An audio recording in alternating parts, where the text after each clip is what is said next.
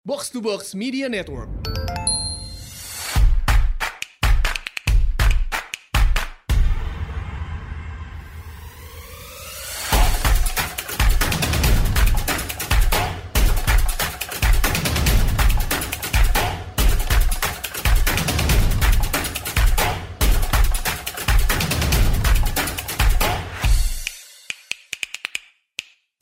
Selamat datang di Asumsi Bersuara. Kali ini kita kedatangan lagi Pange. Halo. Sebuah episode yang ditunggu-tunggu banyak orang lagi nih. Iya, karena setiap kali Great Britain ini huru hara pasti kita bikin episode kan. dan dan em, apa udah ditunggu-tunggu sebenarnya dari dulu dari waktu ketika em, terakhir kan kita bikin pas Boris Johnson eh, bermasalah tuh ya. Iya. Terus habis itu em, si Conservative Party ada election, terus habis itu si Liz Truss yang eh, menang gitu dan udah banyak tuh yang minta eh bikin dong eh, ngobrol lagi sama Pange nih soal Liz Truss gitu. Gua- kita tunggu dulu lah, ntar dulu lah gitu ya. Ternyata untungnya mungkin ya kita belum kecepatan tuh karena ternyata cuma 45 hari Iya, 45 eh, hari. reignnya si si Liz eh, terus ini ya. Jadi mungkin pas banget nih justru kita ngobrol laginya ketika udah jatuh dan udah ada penggantinya nih si si Rishi Sunak yang mana tadinya juga sempat kita bahas ya sebagai salah satu calon untuk menggantikan Boris Johnson waktu itu tapi akhirnya em, waktunya belum belum waktu itu gitu em, sekarang gitu. Jadi mungkin kita ngobrol-ngobrol lagi nih sama Pange our resident eh, Anglophile. Em, soal apa sih yang terjadi di di, di UK ini sampai eh, segitunya gitu sampai segitu cepatnya gitu. Nah mungkin soal terus Premiership ini ini kan eh, yang tercepat sepanjang sejarah ya 45 hari kalau nggak salah gitu. Itu Um, sampai kemarin kan sampai ada meme yang kita eksperimen kan. List terus sama call mana duluan Iya. yang basi dan ternyata callnya menang gitu kan.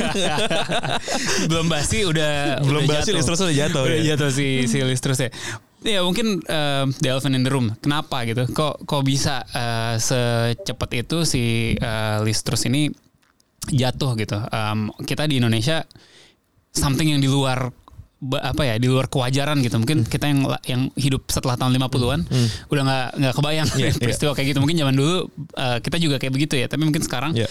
kenapa sih kok bisa bisa Oke. bisa secepat itu jatuh gitu Ini kita lihat dulu ke belakang waktu Boris Johnson eh, resign sebagai PM ya.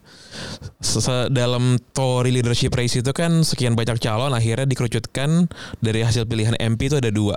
Hmm. Liz Truss sama Rishi Sunak. ya Sebenarnya Rishi Sunak lebih banyak suara pilihan dari MP.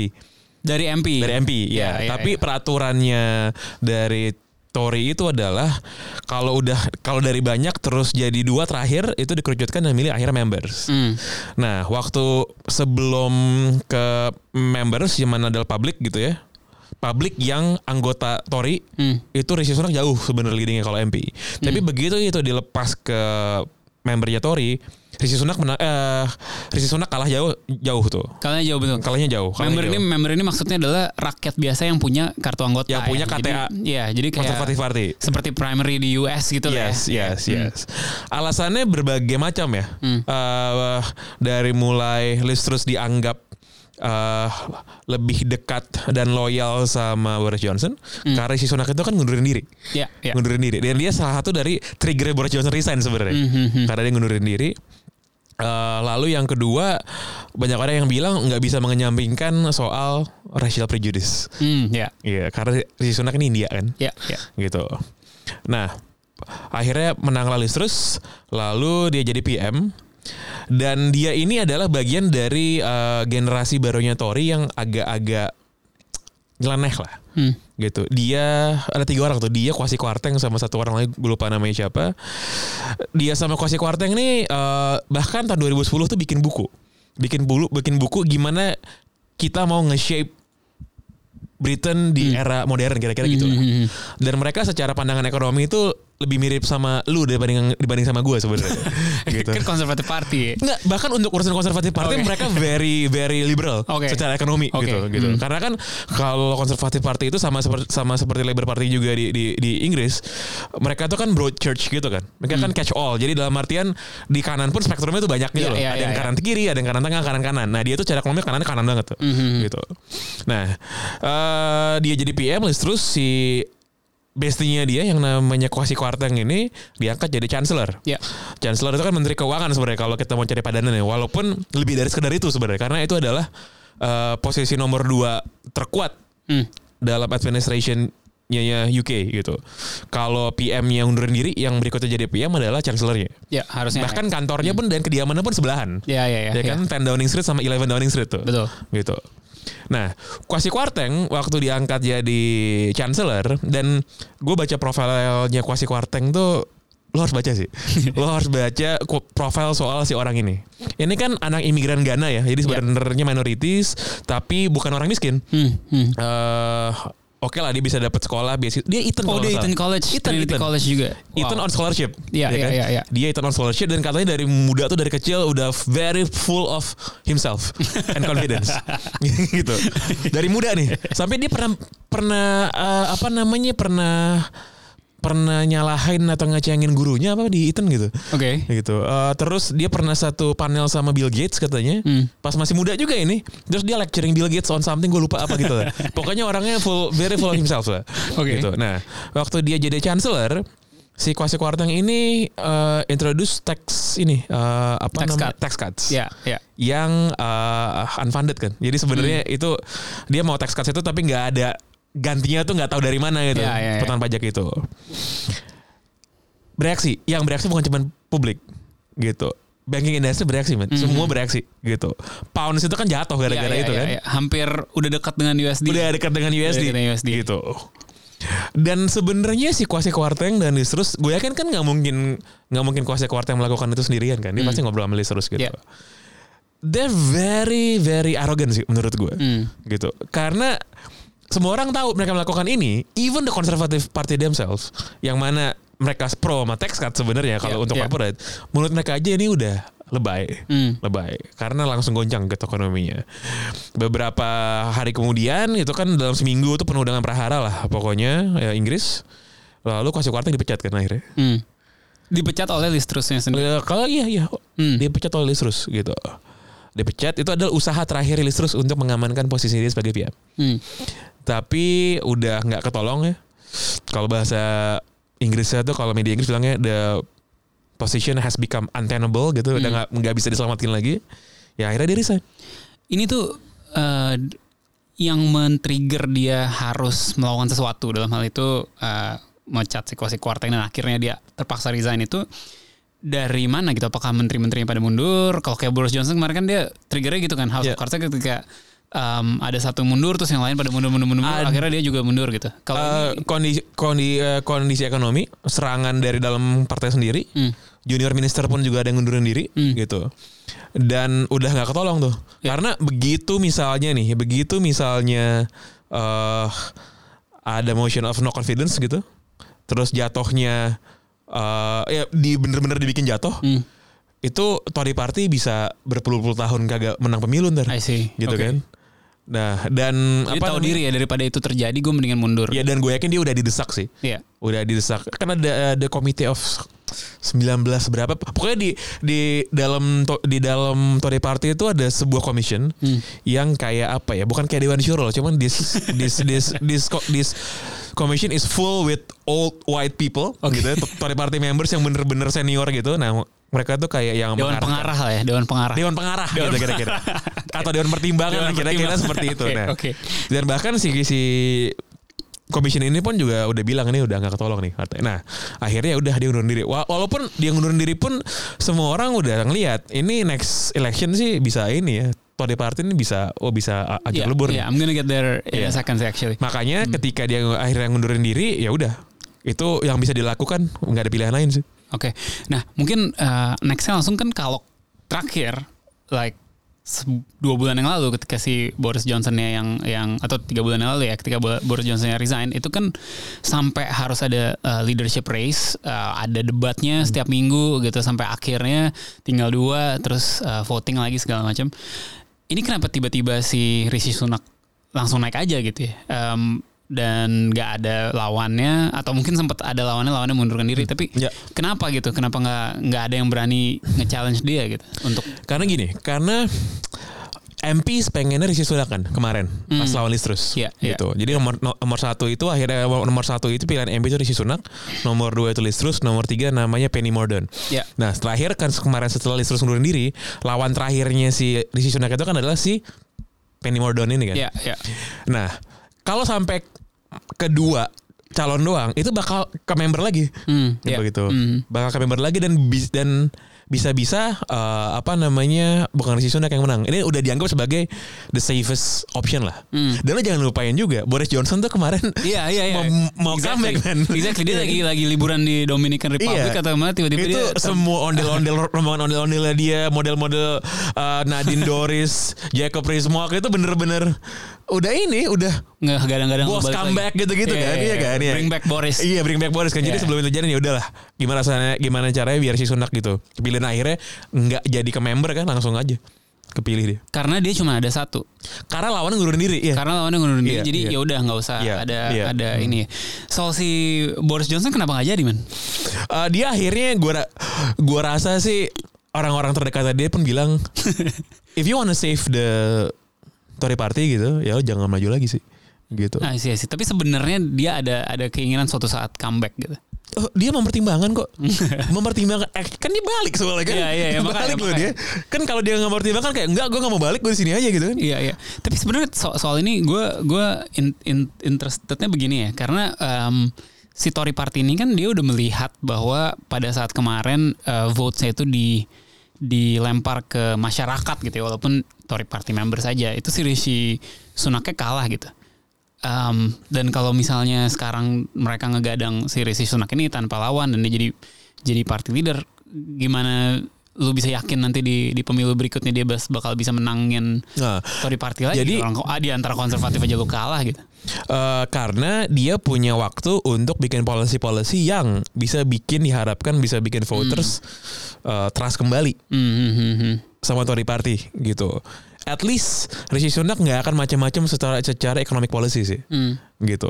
Dia nggak akan bikin sesuatu yang sangat drastis lah. ya. gitu dan dia eh dia kan against tax cuts kemarin Mhm. jadi dia adalah antitesa dari Liz Truss gitu orang anggapnya gitu lah Ya, jadi ya harus dia gitu kalau mau selamat ya, ya, ya, I see, I see.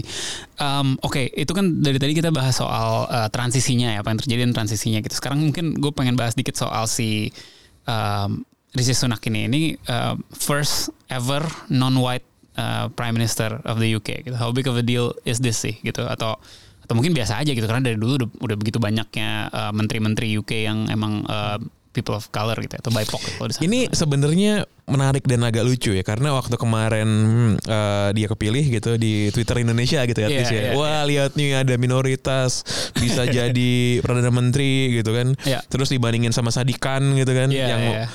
yang mayor of eh, apa London ada beberapa poin sih. Satu, Rishi Sunak ini sama Sadikan beda, men. Sadikan tuh anak supir bis.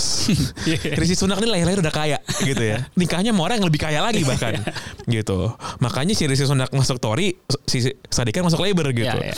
Yang kedua adalah urusan-urusan soal rasial ini walaupun gua nggak bilang di UK itu nggak ada ya gue pernah witnessing sendiri gitu di Iya. di Sabada Banata tapi hal yang penting buat mereka dan jadi pembeda itu bukan urusan warna kulit men sebenarnya mhm. urusan kelas sosial ekonomi Ya, ya, ya. gitu urusan kelas sosial ekonomi yang jadi orang ngelihat orang ini datang dari background yang mana Rishi Sunak meskipun dia minority meskipun dia itu keturunan India dia adalah dari lahir dia part of the wealthy class gitu of the very upper Ya. class of the society jadi eh, walaupun bisa dibilang bahwa dan gue sering banget ngeliat orang keturunan India, keturunan Bangladesh gitu komen di Guardian apa di Twitter gitu ya.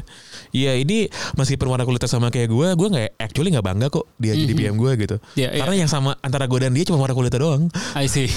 Jadi di, di UK tuh kesadaran kelas bahasanya. Kesadaran kelas, Kesadaran kelasnya banget, lebih, banget. lebih kuat daripada Banget, ini ya, banget, daripada banget, apa banget. eh, rasial gitu ya. Iya, Jadi, iya. Eh, makanya kan term soal posh sama plebs itu kan sangat sangat Apa tuh posh sama pleb? Posh itu ya orang tajir aja Orang, gitu yang dari gaya bajunya ngomong ngomongnya aja udah beda, aksennya udah beda Iya, kan, iya, ya, iya, ya iya. kan, aksennya udah beda gitu. Ya plebs itu ya ini orang-orang ya kalangan ini lah, kalangan rendahan lah. Ya, ya, Gitu. karena si Rishi Sunak ini ngomongnya juga Queens banget ya, apa? eh, Oh iya, R- iya. Uh, RP, RP, RP, RP. Iya benar-benar kayak orang Basic pronunciation ya, ya. kelas atas Iya, gitu ya iya, di, iya. di di Inggris gitu. Ta- apa namanya si eh, mungkin kalau nah ini penting buat kita bahas juga soal favorability-nya di general public gitu. Tadi lu udah sempat sebut kalau si Rishi Sunak ini ya uh, kelas atas gitu lah ya. Mungkin nggak nggak nggak terlalu dekat dengan. Kalau nggak salah ada video dia dari 20 tahun yang lalu apa? Yang pas dia masih jadi mahasiswa. pas masih Iya, siswa, itu tuh di- gila sih.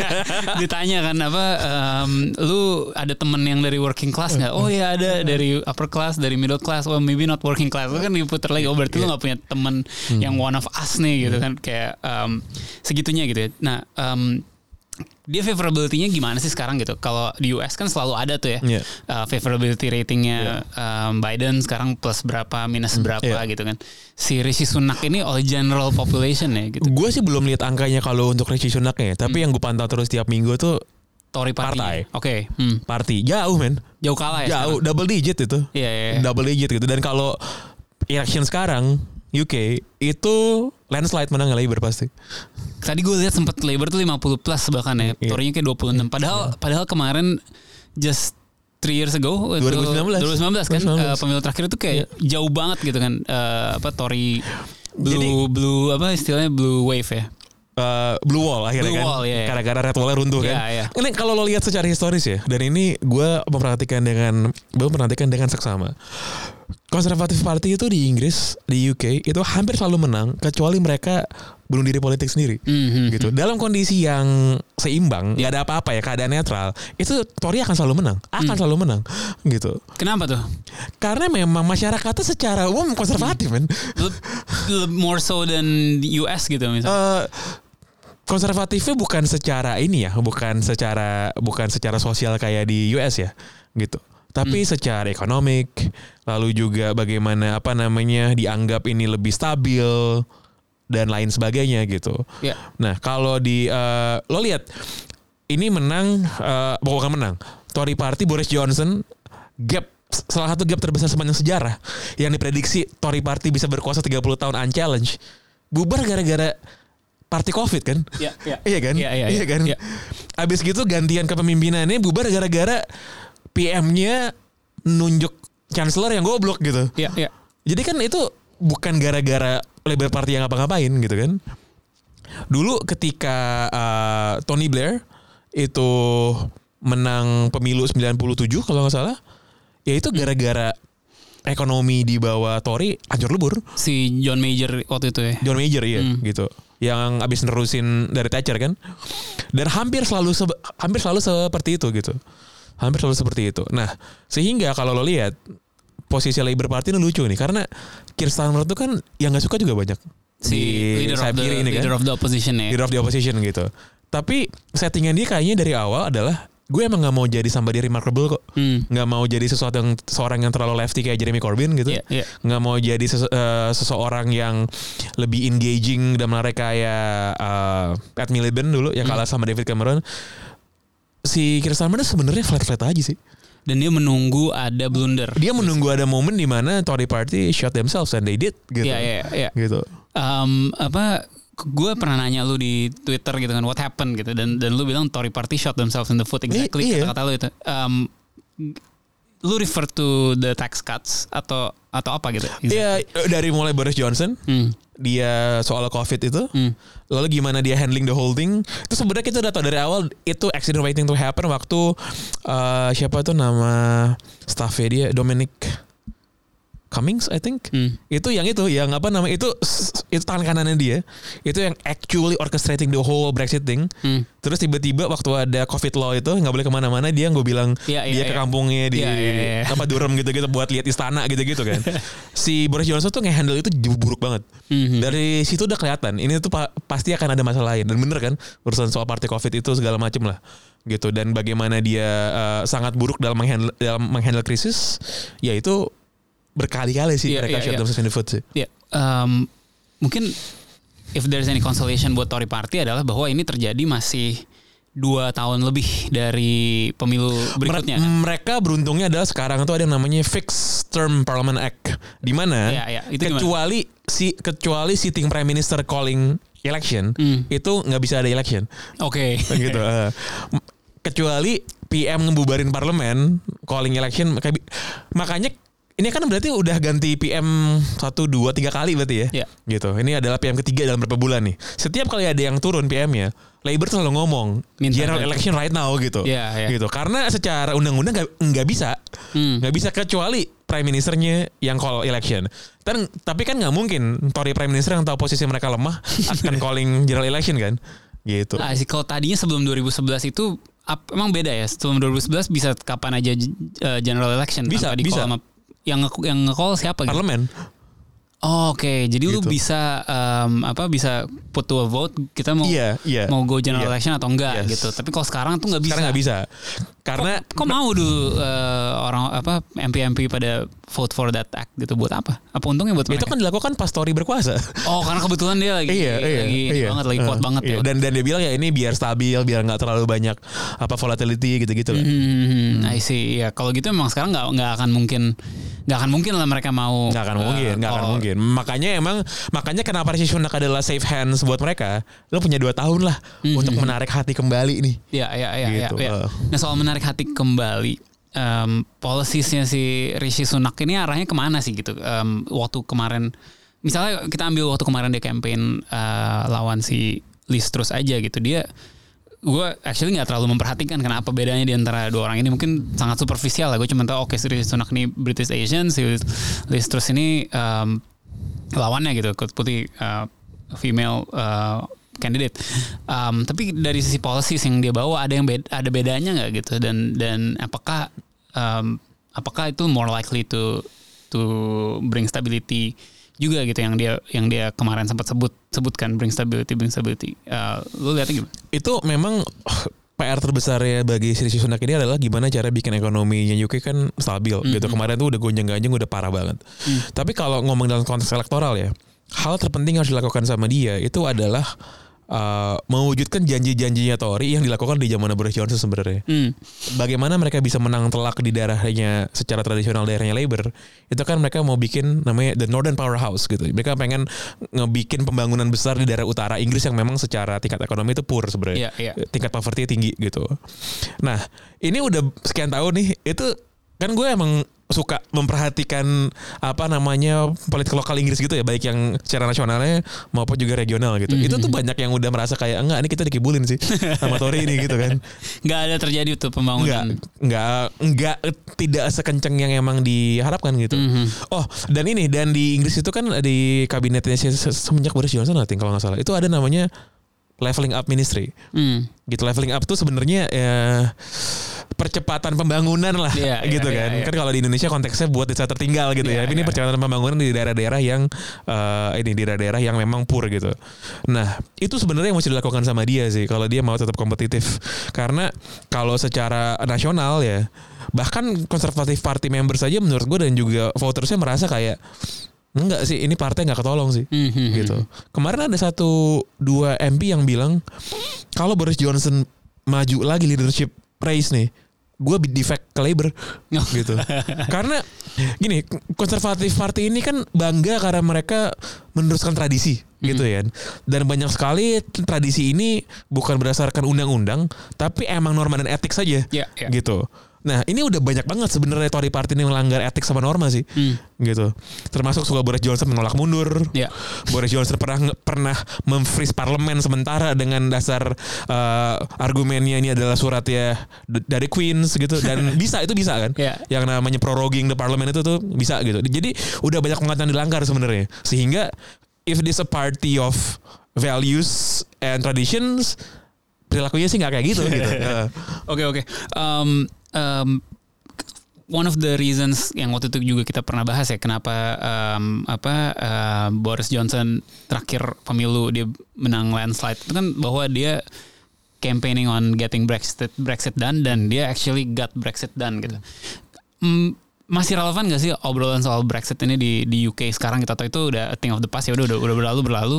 Jadi maksud gue kan kita panjang lebar dulu panjang lebar discuss soal eh, betapa peta elektoral di UK itu nggak lagi cuman sebatas Tory versus Iya, Labour iya. tapi udah se- eh, tapi lebih ke Brexit versus Remain gitu. Tapi ini a thing of the past kah udah atau masih ada Sebenarnya sih ya? udah lewat ya. Sebenarnya udah udah eh, udah lewat.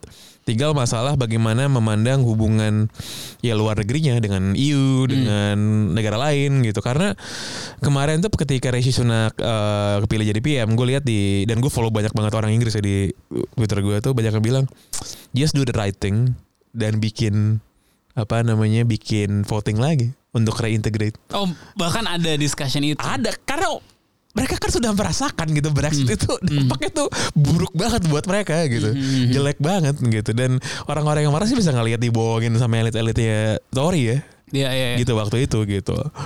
Nah, cuman eh, ya ini menurut gue itu adalah satu hal yang nggak akan nggak akan disentuh sama dia sih. Ya, ya, ya. Kemarin gue lupa ada ada komedian mana atau Trevor Noah atau siapa gitu ya, yang yang bilang kayak uh, the funny thing about Brexit itu adalah uh, bahwa itu terjadi karena orang-orang uh, ada ketakutan lah terhadap imigran segala macam dan it leads directly to a son of immigrant jadi prime Iya, minister. benar benar benar. Benar benar benar benar. Lucu banget sih. Iya, iya. Oh, tapi jadi udah mulai ada tuh yang ngomongin soal Ada, cuman menurut gue not gonna happen lah. Menurut gue not gonna happen. Um, Oke oke oke. Um, mungkin terakhir nih eh, yang dari gue ya sebelum kita beralih ke netizen kan gue kita tadi sempat nanya netizen juga. Mungkin terakhir dari gue um, something yang terjadi di UK the past uh, few months yang mungkin uh, pengen gue discuss juga bareng sama lu adalah uh, the new king gitu. Karena kan um, Charles III. Charles III. Um, King Charles ini kan kurang populer ya dibandingkan Ratu Elizabeth gitu. Mungkin ini um, kalau begitu banyaknya orang mengagung-agungkan uh, Ratu Elizabeth gitu. Charles ini kan dari dulu kontroversial dan banyak yang nggak suka lah gitu um, di di di mana-mana gitu di Inggris dan juga di di sini gitu.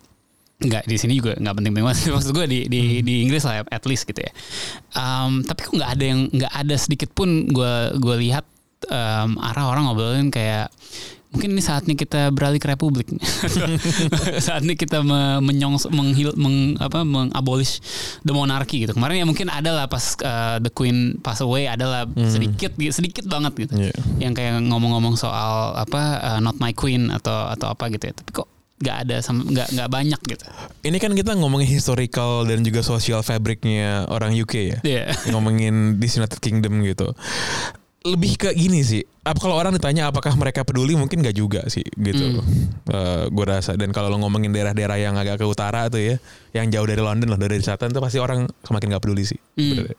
Karena mereka merasa ya kita nggak kita nggak identify ourselves tuh with the queen atau with the king. Hmm. Cuman nggak ada urgency juga buat ini di Nggak abolish ngaruh, sih. nggak ngaruh. Nggak ngaruh soalnya gitu. nggak ngaruh sama sekali.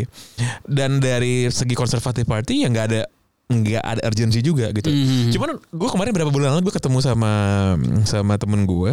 Nah, dia lama tinggal di Eropa gitu, orang Indonesia. Hmm. Dan dia suka ya bekerja lintas negara gitu lah. Terus dia bilang, lo tau nggak? Sa dari pengalaman gue, lobbyis paling powerful yang pernah gue lihat itu siapa gitu dalam Hmm. kerja-kerja politik antar negara. Itu actually royal family-nya Inggris. Oke, jadi sebenarnya ada ada efeknya ya. Ada, ada gitu. Iya betul juga sih gue pikir-pikir itu state visit ke mana, ke mana, Hmm. ke mana gitu kan orang anggapnya harmless tapi kan nggak mungkin dia nggak bawa national interest kan. Iya, iya, Gue iya. pikir oh iya bener juga ya. gue nggak pernah kepikiran itu loh. Iya, iya. Gitu. Tapi sekarang tuh sebenarnya kan orang eh, kita mikirnya selalu kan bahwa kayak um, eh, the queen itu sim eh, sorry berarti sekarang the the king atau the monarchy lah itu simbol aja gitu. Tapi they actually have powers kan mereka eh, Secara gini, secara law ya ada. hmm, Kema- nah salah satu orang yang paling jago untuk memanfaatkan beginian tuh hukum yang udah Boris bukan Jacob Rees-Mogg men. Jacob Rees-Mogg. iya iya. Ini orang yang kemarin itu dia nulis surat oh pas dia ngundurin diri waktu Rishi Sunak jadi PM dia ngundurin diri kan sebagai minister something gitu gitu. Eh, dia eh, apa namanya nulis tanggalnya aja bahkan nggak tanggal sekarang. Eh, Saint Crispin Day gitu-gitu. Mhm. Jadi hari-hari Santo gitu, hari-hari Saint gitu kan. Bahasanya juga bahasa bahasa zaman dulu banget kan. Iya, iya. Sampai ada ceng-cengannya kan kalau tiap kalau lo lagi di dalam House of Commons gitu, lo selalu dibilang eh, the gentleman atau member dari daerah lo mana kan, dari Devon, dari Oxfordshire gitu. Kalau Jacob Rees-Mogg tuh bilang the gentleman from the anti from the from the 18th century man. Kenapa? karena dia suka karena dia jadul selalu banget gitu. parah banget ini orang parah Iya, banget iya, iya. parah banget gitu dan memang cara berpikirnya tuh kuno kuno banget lah dan dia bangga nah dia tuh paling jago tuh untuk hal-hal yang udah dianggap sama orang itu apa namanya obscure dan nggak ini udah nggak relevan itu sama dia bisa dimanfaatkan. Termasuk soal gini, dia tuh di suratnya itu dia nulis bilang bahwa gua mengundurkan diri, gua mengajukan pengunduran diri kepada Queens Hmm. Gitu. Tolong disampaikan ngomongnya ke PM. Padahal semua orang juga tahu yang appoint dia adalah PM. Iya. Cuman dia tetap tuh bilang secara wordingnya gitu ya. Dia bilang bahwa nggak, gue tuh mundurin dirinya ke PM. Ke Queen. Eh ke ke King berarti Ke kan. King, ya. Ke King Hmm. gitu. Nah ini tuh apa namanya hal-hal yang kita menganggap udah udah apa namanya udah obsolete. Tapi sebenarnya secara wording tuh masih ada, Hmm. masih ada gitu. Makanya kan namanya bukan the Prime Minister Opposition. It's kalau sekarang His Majesty Opposition kan. Bahkan opposition pun dibilang his his majesty something iya, ya. Iya, gitu. Kan eh, dan yang paling lucu adalah eh, His Majesty Most Loyal Opposition itu itu adalah wording exactnya tuh itu Mhm. kalau lo lihat gitu. Jadi yang dianggap sebagai simbol tuh tetap monarkinya. Iya. Prime Minister pun berkuasa walaupun dipilih oleh rakyat. Eh enggak, dipilih oleh MP kan. Iya. Partai dipilih oleh dipilih oleh rakyat, tapi actually secara law ya appoint dia tuh monarki. tetap monarki. Tetap monarki. Jadi technically speaking kalau si King yang nggak mau eh, nge- ngangkat ya bisa aja. Bisa aja, bisa aja. aja. Tapi ya itu gak akan kejadian Nggak lah kan. Nggak Oke oke oke. kejadian. Eh, sorry satu lagi ya yang yang menurut gue menarik karena si eh, UK ini kan ya tadi em, oh ya kan dikit-dikit eh, ganti ganti pemerintahan gitu-gitu ya. Tapi em, tapi tetap jalan aja tuh pemerintahan gitu. Maksud em, kok kita kan di sini nggak kebayang ya lu berapa lama sekali ganti pemerintahan itu pasti semuanya berubah segala macam gitu. Tapi ternyata em, sistem yang kayak begitu pun jalan-jalan aja nggak nggak ada yang nggak ada yang apa yang nggak berarti kayak tiba-tiba eh, layanan publik ada yang eh, berkurang atau kayak everything jalan-jalannya birokrat birokratnya jalan-jalan aja gitu. Kok bisa gitu? Iya, Em, itu kan karena dan sebenarnya sebenarnya idealnya demikian ya. Karena kalau lo ngomongin soal sistem politiknya UK gitu, yang emang parlementer, ketika semua si kabinet, CPM segala macam itu kan cuman ngurusin soal budget misalnya hmm. di awal. Dan ketika kemarin Boris Johnson terus bermasalah itu budget kan udah kelar diomongin di awal tahun. Iya kan? iya iya iya. gitu. Masalah soal apa namanya public service ya tuh udah Udah ja- semuanya udah ya. set in motion semuanya udah Iya, iya, gitu. Makanya kan kalau misalnya yang mereka benar-benar berpengaruh itu soal policy kan. Ini misalnya ngomong public service mau diapain? Hmm. Apakah NHS itu mau dibikin privat atau enggak gitu kan? Iya. Kan selalu itu yang yang jadi soal perdebatannya. Tapi soal bagaimana negara itu bisa berfungsi bisa berjalan eh, proses transisi kekuasaan yang berulang kali ini sebenarnya nggak akan ngaruh apa-apa sih Hmm. nggak akan ngaruh apa-apa. Apalagi ini di ini diselesaikan dalam jangka waktu yang eh, singkat ya. Ya, Kan cuma hitungan minggu gitu kan. tempo yang sesingkat-singkatnya. Iya, iya. Jadi nggak ada masalah sih Ya, kalau kayak gitu. Soalnya kan ke- kita ngelihat kayak waktu kemarin Trump ke Biden tuh ke banyak banget yang harus berubah gitu kan. Uh, semua agensi ganti Mhm. uh, kepalanya segala macam. Tapi kalau di UK ini kayaknya udah udah nggak nggak kayak begitu ya walaupun lu ganti-ganti uh, pemerintahannya uh, dalam waktu dekat gitu. Iya, karena sebenarnya gini, se- se- bahkan kalau ngomong ngomongin soal kabinetnya ya, lo ngomongin soal kabinet PM Inggris gitu, itu mereka urusannya memang soal budgeting sama policy aja sih. Hmm, hmm, gitu. hmm, hmm. Yang mana so- segala sesuatu yang kemarin udah di set ya itu akan Ya udah. berjalan dengan dengan dengan semestinya gitu. Ya ya ya. Pang, dari gue udah gak ada pertanyaan lagi nih. Mungkin kita ke Ya. netizen ya. Ya. Eh, em, Oke dari ZZZ Evanrik. Kira-kira sasaran tembak apa yang bisa dimanfaatkan Labor untuk eh, menyerang Tory? Braverman atau dengan adanya Sunak malah Labor jadi harus nunggu general election mendatang mengingat petisi percepatan general election sudah didebatkan dari 17 Oktober. Kayak soal percepatan general election kita udah bahas tadi, tapi mungkin soal apa yang bisa di- ditembak-tembak nih oleh eh, Labor nih. Iya banyak sih sebenarnya ya. Dulu ketika David Cameron lawan Ed Miliband itu kem gue ingat banget kampanyenya David Cameron itu adalah lo prefer strong and stable leadership di bawah Tory Mhm. atau gue lupa chaos atau apa di bawah Labour lah kira-kira gitu. Yang mana setelah David Cameron menang itu waktu itu 2015 apa 16 itu awal dari kekeosan semuanya kan. Brexit karena vote dia milih ka- karena dia call Brexit untuk di vote gitu. Nah sebenarnya based on itu aja itu udah cukup banget. Gue yakin semua orang Inggris yang paling Tory pun udah ngelihat ini partai udah nggak tolong sih gitu. Jadi yang perlu dilakukan sama Labour tuh tinggal attack terus aja si Rishi Sunak. gitu. Mhm. Ini bahkan kita belum ngomongin dia se- secara personal ya, ngomongin soal tax non-domnya dia tuh. Hmm. Ya. Jadi dia nggak dia kagak bayar pajak gitu kan karena Ya, dia ya, terdaftar ya, benar. di luar negeri. Nggak ngomongin soal bagaimana ini PM Inggris terkaya sepanjang sejarah. Oh iya. kan? ada yang bilang eh, ini bukan hanya the first British Asian SPM, ini juga the first Goldman Sachs alumni. iya iya iya benar benar benar benar benar benar benar. Jadi yang perlu dilakukan sama Labour sih tinggal itu aja dan secara historical mereka tinggal nungguin Tory untuk explode lagi aja sih. Hmm. Pasti bakal ada gitu. Bound Pasti bakal ada. bound to happen. Bound to happen iya. Ya, ini ada ada juga pertanyaan lagi dari eh, siapa nih? Arvin Tunas. Eh, Prime Minister comes and goes, but Larry the Cat remains. Joking aside, will Rishi Sunak survive the next election, or is he going to get backstep again once he stabilize the ship? Maksudnya mungkin dari sisi dari sisi konservatifnya sendiri ya ada possibility Apakah dia bakal diturunin gitu? bakal diturun bakal ya bakal dijatuhin lagi nggak gitu? Gue rasa kalau sampai sekali lagi PM-nya Tory turun, itu harus general election sih. Pasti harus sih gitu. Dan semakin lama kalau itu kejadian, semakin nggak mau Tory nggak general election, semakin susah untuk mereka diselamatkan sih. Mhm. Menurut gue.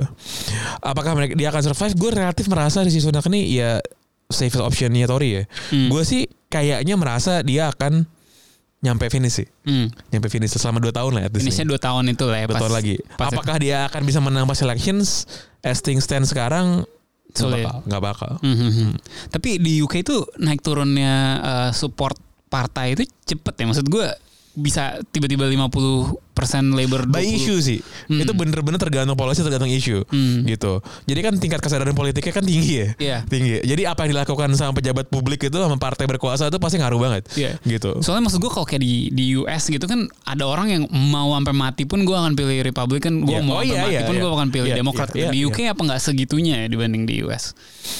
Nggak segitunya sih. Jadi lu lebih kayak oh lagi ada isu apa gue Iya. um, ini. Oke jadi emang lebih inilah ya lebih nggak nggak terpolarize gitu ya di Ya, ya. dibanding di di US.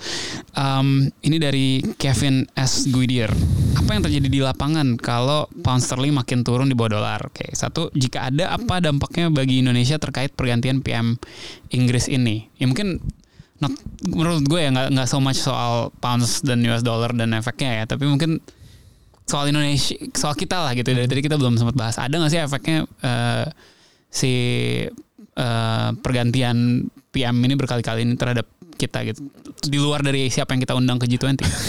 ya gue tadi se- sebelum rekaman gue bilang sama Res tuh gue bilang gue tuh pas list terus pilih jadi PM gue taruh nama temen gue ini yang bakal datang ke G20 di Bali November nih list terus apa bukan gue dan gue bilang bukan bener kan yang yang datang Rishi Sunak kasihan juga list terus ya karena list terus tuh udah mendarat di Bali beberapa bulan lalu waktu waktu jadi menteri. waktu Iya. France Secretary meetings Iya, iya. itu yang ketika banyak yang WO gara-gara Lavrovnya Rusia Datang. datang kan Hmm, hmm. dia kagak jadi turun gue kalau nggak salah dia udah turun apa belum turun dari pesawat ya pokoknya dia nggak jadi ikutan summitnya karena Boris Johnson resign Iya, iya. dia langsung balik tuh karena dia mau running 4 PM kan Iya, iya. gitu Nah, eh dampaknya ke Indonesia sih menurut gue nggak akan ada sesuatu yang gimana-gimana banget ya, gitu kan.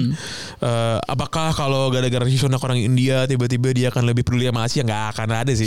menurut gue sih nggak akan ada kayak gitu-gitu ada sih.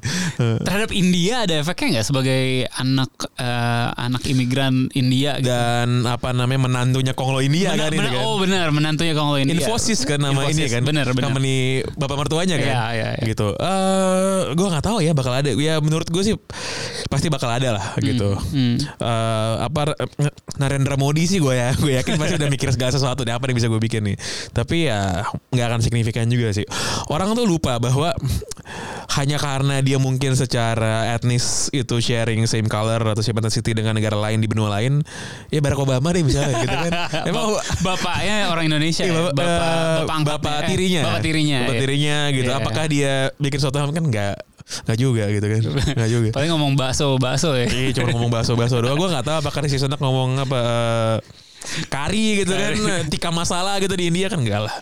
Nggak bakal, nggak bakal.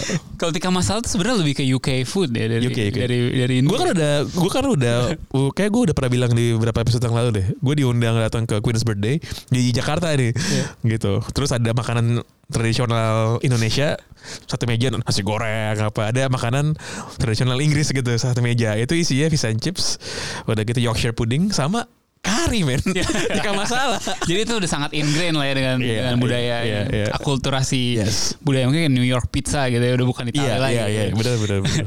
Em, lanjut lanjut lanjut. Em, eh, bentar bentar bentar. Eh, pelengkap derita di Instagram. Ditunggu pembahasan terkait pandangan politiknya Rishi Sunak terkait Brexit dan kesepakatan Inggris dan Uni Eropa setelah Inggris keluar dari eh, Uni Eropa. Rishi Sunak ini Brexiter juga. iya iya Ada ada anything yang different nggak dia, dia dibanding predecessorsnya ini soal soal kebijakan terkait EU ya? Hmm, gua nggak gua nggak gitu aware apakah ada sesuatu yang signifikan berbeda sih. Tapi Hmm. gue sangat yakin bahwa dia nggak akan doing anything drastic sih menurut gue. Dia nggak Hmm. akan bikin yang macam-macam banget lah. gitu. Dia macam-macam kelar gitu urusannya. Dia udah nggak bakal jadi ini lagi. Nggak bakal. Ya dia bakal tumbang pasti. Ya ya ya. ya. Gitu. Dia pengen seminim kontroversi mungkin sih ini. Oke oke. Soal kontroversi, em, ini dari Ludia Casanova. Casanova. Apa tanggapan Rishi Sunak terhadap eh, perang Ukraina Ukraine versus Rusia ini ya dan dan apakah dia bakal seperti Boris yang support Ukraina besar-besaran walaupun kondisi UK sendiri lagi carut marut inflasi tinggi tetap supply bantuan ke Ukraine gitu. Kira-kira dia kayak gimana? Eh, bantuan sih kalau eat and supply sih pasti dilakukan ya Pasti ya. sama Eropa dan Amerika Hmm, gitu. hmm, Ini urusannya udah bukan urusan soal mereka punya duit apa enggak sih. Ini Hmm, hmm, urusannya udah national security kan. Dan juga regional security. Cuman gini, perbedaan Rishi Sunak sama Boris Johnson adalah ini dua duanya anak orang kaya dari lahir gitu ya. Ya, ya. Anak orang kaya dari lahir, nggak pernah susah hidup ya. Tapi Boris Johnson tuh selalu memposisikan dirinya, apalagi dulu ya sebelum dia jadi PM nih, itu sebagai man of the people. Selalu men, Iya, selalu. iya, dia iya. selalu bilang gue tuh deket sama rakyat gitu kan. Makanya dari segi gaya ngomongnya, rambutnya, Rambutnya. acak-acakan Iya, gitu iya, kan. Rishi Sunak tuh nggak gitu. Emang orang kaya yang posh dari lahir aja udah. Hmm. Gitu dan dia nggak pernah pura-pura ini juga. nggak pernah pura-pura eh, dekat sama rakyat juga. Dia cuman beberapa kali memainkan racial card aja. Hmm. Gue anak imigran bla bla bla bla bla gitu. Bahkan kalau lihat lo lihat ini nggak video kampanyenya Rishi Sunak itu ketika dia ketika Boris Johnson turun. Yang langsung tiga hari kemudian tiba-tiba dia Yes, udah- iya, itu kayak udah disiapin dari jauh-jauh hari kan. Iya. Rishi Sunak nih gaya politiknya sebenarnya Amerika banget sih. Iya iya iya. Lu, Iya kan? lu bilang di last episode lu bilang tuh. Iya, iya, iya. Dan gimana pun dia memang apa namanya cara pandangnya itu kayak gitu. Dia nggak akan bisa kayak apa yang dilakukan sama Boris Johnson. Dia nggak akan bisa terlihat bersimpati dengan masyarakat lah kira-kira Hmm, gitu. hmm, hmm. Pembawaannya juga beda. Dia nggak pernah, dia nggak akan melakukan hal yang aneh-aneh kayak Boris Johnson gitu kan. Boris Johnson tuh kan ketika dia jadi MP sama ketika dia jadi Mayor of London, tuh kelakuannya kan bener-bener nyantek banget tuh. Iya, iya. Yang dia turun apa rappelling dari atas bawa bendera apa bawa bendera UK, dia main rugby nabrak anak kecil gitu-gitu kan. Rishi Sunak tuh nggak akan dan nggak pernah kayak gitu sih. Gitu. Jadi dia lebih inilah ya, lebih um, memposisikan dirinya ya lu ya ya walaupun gua nggak sama dengan lu tapi gua bisa I don't know mungkin kok bisa kepilih orang kayak begitu eh, kalau di UK kalau kalau maksud gue biasanya kan ya itu tadi lu harus mencoba dekat dengan dengan rakyat gitu kalau si Sunak itu tidak ada upaya untuk dekat dengan rakyat tapi kok dia bisa terpilih jadi MP bisa bisa cemerlang gitu Kalau kan dia politik. kepilih jadi MP, dia itu di one of the safest seatnya Tory. Tory nggak akan pernah Hmm. kalah di situ. tapi dia gimana jadi kandidat di situ gitu Eh, nah itu memang nggak perlu ini men. Lo tuh eh, apa namanya selama Nggak ada eh, primary-nya gitu ya atau ada, ada sebenarnya ada, Hmm. ada sebenarnya. Cuman yang tadi gue bilang si komite dewan pengarah dewan pembinanya Tory Party ini dia Oh, udah, udah mengarahkan, dia udah ya. plotting ke mana ke mana ke mana gitu kan, I see gitu. Maka makanya eh, member-member yang dianggap potensial punya duit punya prospek itu pasti ditaruh tuh di di tempat yang aman. tempat-tempat yang aman pasti tempat-tempat yang I aman. see. Dan oke ini gue jadi tertarik buat ini juga. Kalau di em, di UK itu lu juga bisa running dari mana aja gitu. Walaupun Bisa. lu bukan orang situ. itu dan- lu mau bikin partai asal-asalan pakai kostum ikutan Iya, iya. election juga lu kan sering lihat tuh jadi Iya, pas iya. Pemenang di dapil tersebut baris tuh kan Hmm. pada waktu udah counting itu kan biasanya yang menang ada di tengah-tengah pakai pita gitu gede Iya. itu ntar ada yang pakai kostum big bird lah ada yang Iya, pakai iya, kostum iya. satria night apa gitu-gitu kan nah itu tuh Iya, iya. Em, lanjut lanjut dari dari Adi Pranata underscore. Rishi Sunak megang klub Liga Inggris apa, Bung? Dan apa yang menjadi kendala kendala terbesar yang dihadapi dia dalam menstabilkan keadaan politik Inggris baik partai maupun UK? Klubnya dia Southampton ya dia orang Southampton bukan? Dia orang Southampton kan. Hmm. Tapi gue nggak percaya posh people nonton bola sih kalau di gini.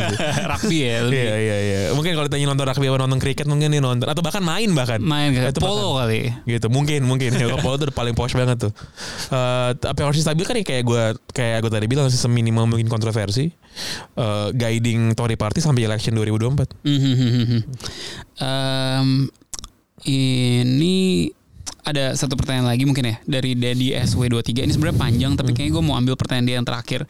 Apakah Sunak berani ambil kebijakan yang tak lazim dilakukan pemerintah berali, ber- yang beraliran ekonomi konservatif demi menyelamatkan ekonomi UK gitu. Jadi kan kalau misalnya si Liz Truss tadi kan dia ya tadi lu bilang ya sangat eh, sangat liberal banget gitu. Sampai lu lagi keadaan inflasi gini pun lu bikin tax cut eh, gitu kan. Nah kalau si Rishi Sunak ini apakah dia berani mengambil kebijakan yang justru berlawanan gitu? Eh, kalau Labour Party dan Labour members itu udah bilang Rishi Sunak tuh akan reintroduce austerity sih pasti. Hmm, jadi nggak nggak ber, nggak nggak bertentangan dong. ber- Dan sebenarnya ya lo kan sebagai anak ekonomi sendiri ketika ekonomi susah kan lo harus pengetatan anggaran nggak spending macam-macam kan. itu tergantung mazhab mana gitu. Iya iya kan, iya kan. Iya kan kalau ada yang eh, lain justru kalau lagi lagi susah ya lu harus harus harus spending gitu Iya, kan government iya. kalau dari Nggak, em, eh, ini ngomongin public spending Mhm. gitu. Ini sih gua gua rasa dia akan ngomongin public spending sih pasti. dia akan mengurangi ya. gitu. Dan emang sebenarnya sebenarnya eh, playbooknya Tory itu yang paling aman di abad 21 itu kan soal itu austerity sebenarnya. Mhm. Gitu walaupun walaupun apa namanya eh, labor nyerang mulu, David Cameron tuh running on austerity loh dan gak pernah kalah di pemilu. dia tuh gak kalah pemilu, dia tuh tumbang kan bukan gara-gara pemilu gitu. Iya. Jadi udah di tengah-tengah austerity pun pemilu nih tetap menang loh. Jadi dia main ideally ya basically the, the running theme yang dari tadi lu kayak sebut adalah Rishi Sunak nih kalau mau have stand any chance of uh, staying Survive surviving dan bahkan bisa bikin surprise pas election. jangan ngadi-ngadi. Jangan ngadi-ngadi udah. Oke, oke. Jangan ngadi-ngadi ya.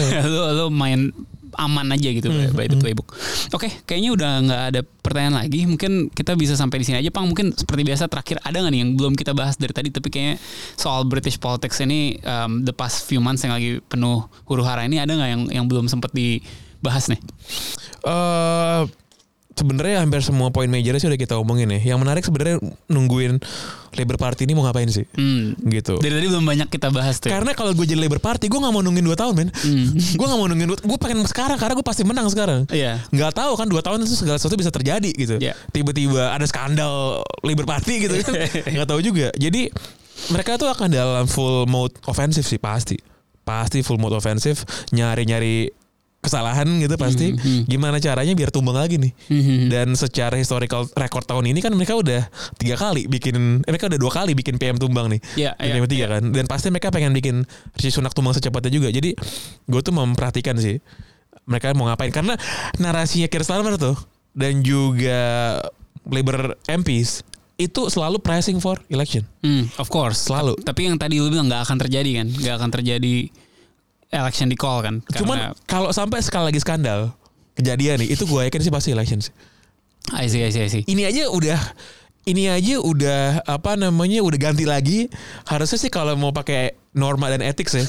Karena soalnya Labour ngomong gini, kita udah punya two unelected prime ministers. I see. Ya, Iya, benar, iya, benar. iya Si kan? Liz Truss dan si Rishi si Sunak ini dua-duanya aneh. Truss dan Rishi Iya, Sunak gitu. iya. Yang nggak dipilih sama publik gitu. Hmm, hmm, hmm. Kalau sampai nih tumbang lagi, masa kita mau punya the third unelected PM gitu kan? Itu udah bagus banget buat narasi kampanye sih. Kalau di balik lagi kan yang kita dari yang gue dari dulu perhatikan kan lebih ke US ya gue nggak terlalu perhatiin UK kalau US itu kan dua tahun sebelum pemilu aja gitu itu udah udah heavy banget tuh semua uh, semua berkampanye untuk uh, untuk jadi the next president gitu kan. Um, I would assume berarti mungkin bentar lagi juga di US sudah mulai rame tuh.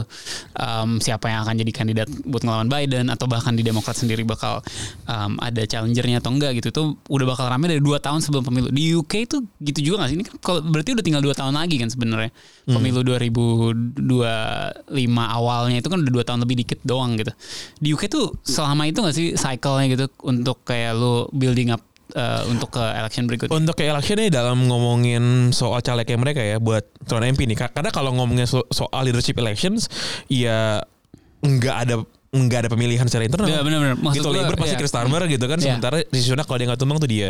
Tapi kalau ngomongin pencalekan itu sekarang sebenarnya di tiap-tiap eh, tiap-tiap apa namanya dapil Hmm. itu lagi selection. Hmm. Gitu Ba- bacalek bacalek ini lagi di Iya, lagi bacalek secara internal tuh. Mhm. Gitu. Kayak gue follow this uh, writer, gue tuh left wing columnist lah namanya uh, Paul Mason. Hmm. Dia memutuskan untuk jadi uh, caleg dari Sheffield gitu Labor. Nah dia lagi ikutan ini, lagi Hmm. ikutan selection ada tinggal sisa 4 atau 5 nama gitu. Tapi mak- maksud gue lebih ke dari sisi ininya ya, dari sisi kayak Labour Party as a whole untuk trying to win the the next general. Oh, itu election udah, itu udah. Itu dua tahun itu um, periode yang biasanya berapa lama gitu untuk lu bener-bener go full out all out attack gitu. All out sih pasti uh, hamin 3 sampai 6 bulan sih. Harusnya biasa itu gitu ya. itu sebenarnya ditandai dengan mereka ngeluncurin manifesto sih pasti. Right, right, right. Itu manifestonya keluar kapan? Karena kan janji kampanyenya based on itu platformnya kan. Gitu. Itu dua enggak itu sih dua kalau dalam dua tahun sih enggak sih. Gitu kira-kira. I see, I see. Oke, oke. Berarti mungkin ini nextnya kita perhatikan aja nih ya seberapa kuat, eh, seberapa kencang eh, si Labour ini bisa menyerang. Eh, mungkin setiap Rabu ya ada ada Prime Minister question ya itu Iya, bisa iya. bisa Dan diperhatikan. dan dan sebenarnya sebenarnya oppositionnya UK itu punya satu punya satu term menurut gue one of the most romantic term di world politics sih. Government in waiting. Government in waiting. Oke, Iya. oke. Jadi kan makanya kenapa dia bikin mirroring uh, system ada shadow minister semua. Itu kan buat shadowing sitting ministers, yeah. masuk MP-nya juga. Ya. Eh, PM-nya juga maksud gue yang menunjukkan bahwa we can do this better than you kira-kira Iya, gitu kan. iya, iya. Nah, sekarang narasi kampanyenya si Labour tuh gitu. Dia lagi dikuatkan lagi tuh. The this Labour Party is a government in waiting gitu. I see, itu keren sih. Keren banget kan? keren. Oke oke, mari kita lihat ya seberapa sanggup si government in waiting ini actually menjadi government in the next two years kalau uh, kalau sukses. Pang, thank you banget sekali lagi. Kini udah episode keberapa nih? 5 atau 6 kali Iya, ya? kalau yang, iya. eh, Ntar kalau ngomong. misalnya PM Inggris tumbang lagi kita bikin lagi tuh. Hmm, Siap. Ya, kita lihat apakah dua tahun lagi kita baru ngobrol atau atau jangan-jangan sebulan lagi kita ngobrol lagi. Thank you banget Bang. Thank you, thank you. Eh, as always eh, buat pendengar asumsi bersuara seperti biasa jangan lupa follow Asumsiko box to box ID at Pangeran Siahaan juga. Sampai jumpa lagi Selasa depan. Ciao.